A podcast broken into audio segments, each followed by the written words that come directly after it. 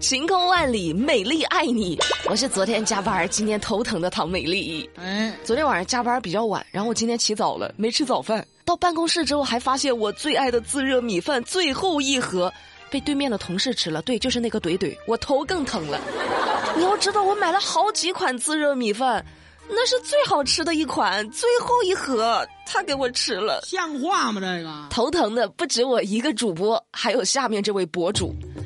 最近，B 站上一个宠物博主九品芝麻铲屎官说，因为自己没有五十万彩礼，女朋友被自己的家人强行带走，还被按在地上拖拽并且殴打。他追上去想保护女朋友，结果也被一顿殴打。哦，博主说自己已经买了房，并写了女朋友的名字，但还是遭到女朋友家人的强烈反对。这次事情发生之后，他联系上了女朋友。女朋友希望他能来和警察一起把他带走，但不希望父母被追究责任。这个事儿呢，网友也是众说纷纭。有网友就觉得说，那当父母的肯定是希望女儿好啊，父母走过的桥比你走过的路还多，那能看错人吗？也有网友说，不同意处对象就可以随便限制自己女儿的人身自由啦，可以随便冲进别人家里打人啦。以彩礼去限制一个成年人的人身自由，肯定是不对呀。所以正在听节目的各位，你们对这事儿怎么看？欢迎在喜马拉雅上搜索三个字儿“美丽说”，点击订阅，节目下方一起讨论。此时此刻，心中有什么想法没？俗话说，咳嗽是世界上最掩盖不住的事儿，但谁能想到呢？还有因为咳嗽被打的。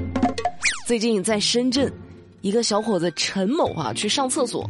嗓子有点不舒服，就一边上厕所一边咳嗽了两声。同在上厕所的黄某某听到了，不乐意了，觉得这个咳嗽声是在嘲笑自己，就叫陈某某停止咳嗽。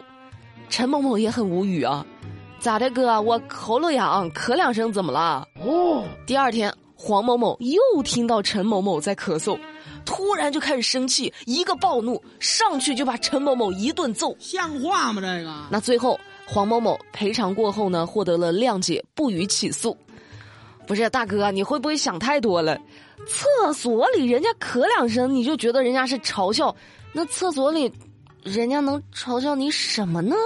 不过如果真的是因为什么臆想症，那就是由于遗传因素或者是心理因素破坏了大脑的稳定功能状态。导致意识啊、行为啊、认知和情感以及精神活动方面出现了异常表现，那这种情况就需要及时去医院治疗的。希望大哥早日康复。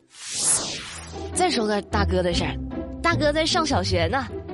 前几天，江苏苏州一个二年级的小学生，在开学报到的时候，突然从书包里掏出两万块的现金。给老师和同学们发红包，给老师吓得赶紧就给家长打电话。哎，你们家孩子带了一笔巨款来发红包呀，我们不能收红包的。嗯，家长说：“哎呀，都是孩子过年收到的压岁钱了。”那目前孩子已经被接回家批评教育了。对呀，什么小学生啊？这我大哥，这孩子能处哈？有压岁钱他是真的发给大家哈。再说个小姐姐的事儿。你们这些一天就愁着找不到对象的，就别听了，听完会生气。最近，浙江义乌公安侦破了一起诈骗案，就有个姑娘，她跟于先生谈恋爱呢，找各种理由，什么妈妈生病了，自个儿过生日了，然后自己手头困难啊，就想要红包啊，就让于先生给她转账，一共是骗了十万多块钱。警察接到报警之后，就开始深入调查。调查之后，惊奇的发现，像于先生这样的还有五个。于先生并不是唯一的受害者。哦，这个姑娘毛女士，从二零二一年七月到十二月，就以同样的手法，同时和六个男的交往还相亲，用各种形形色色的骗婚陷阱来骗取对方的信任，然后呢，以各种名义骗取钱财。嗯，所有的赃款都已经被毛某在生活中挥霍消费了。目前，毛某呢因为涉嫌诈骗罪，被警方依法采取刑事强制措施，案件还在进一步侦查当中。好家伙，他是你心头的白月光，你却是他案板上的一块肉。男人好难，做人好难。姐姐，你好好坐牢，好好反省。不过你能不能在反省的同时，把怎么找男朋友这个事儿出个书？我我我我想学习学习啊！我保证我学完之后我不骗人。我我我一定找个对象好好对人，同时交往六个男朋友，你怎么做到的？你时间上也排不开呀？难道一天陪一个，周末休息一天？这还是个单休的活儿，怪忙的。你看，你别说啊，现在各行各业都压力大，诈骗的只有单休。小偷每天凌晨三点就要起床了，像过年期间，郑州有位小伙子，每天早上定个闹钟，凌晨三点起床去偷电动车的电瓶，最近被警方抓获了。被抓的时候，他特别不可思议，呀，想不到俺就偷个电瓶，警察竟然大过年的这么费劲就抓我呢。哦，目前嫌疑人因为涉嫌盗窃罪被采取刑事强制措施。不得不说，真的太勤快了！凌晨三点呢，小偷都这么努力，我们有什么资格不努力？但是啊，大兄弟，你都能吃下早起的苦了，咱好好找个工作打份工养活自己不行吗？成事不足，败事有余。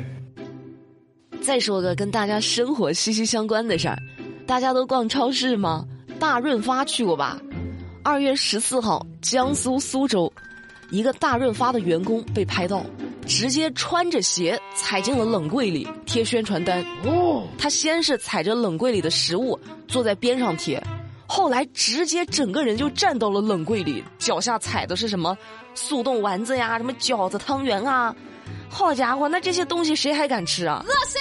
事情发生之后，超市呢是这么回应的：他就是犯了个低级错误，没有踩在食物上面，就是踩在了旁边。哦，真的吗？我仔仔细细三百六十度看了一下视频，如果我的视力还算健康的话，应该是整个人都踩进去了吧。目前相关食品已经全部下架处理了。大润发呀，毕竟是个大型商超了，对员工的基本培训和管理还是要到位的吧。别整的我现在都不敢去超市了，我现在买啥我都网购，网购这还划算。就你们网购，不要忘了先关注一个微信公众号，API 七七零，字母 API 加上数字七七零，点击关注之后，购物链接发给这个公众号，不但能有隐藏的优惠券，还能有返现红包，还不只是网购呢。这个公众号用处老大了，像打车呀、买电影票啊、加油啊、充话费呀都能用。像我一般早上打车，我要不用这个公众号就是二十四。我从这个公众号里打车，十八块钱就能搞定了。那省下来的钱是不是就相当于请我吃早饭了？字母 API 加上数字七七零，微信公众号 API 七七零，记得关注。好啦，那今天的节目美丽就跟你们聊到这啦。了解更多资讯，参与话题互动，在喜马拉雅上搜索美丽的节目《美丽说》，点击订阅就能够找到我啦。我们明天不听不散，拜拜。I love you.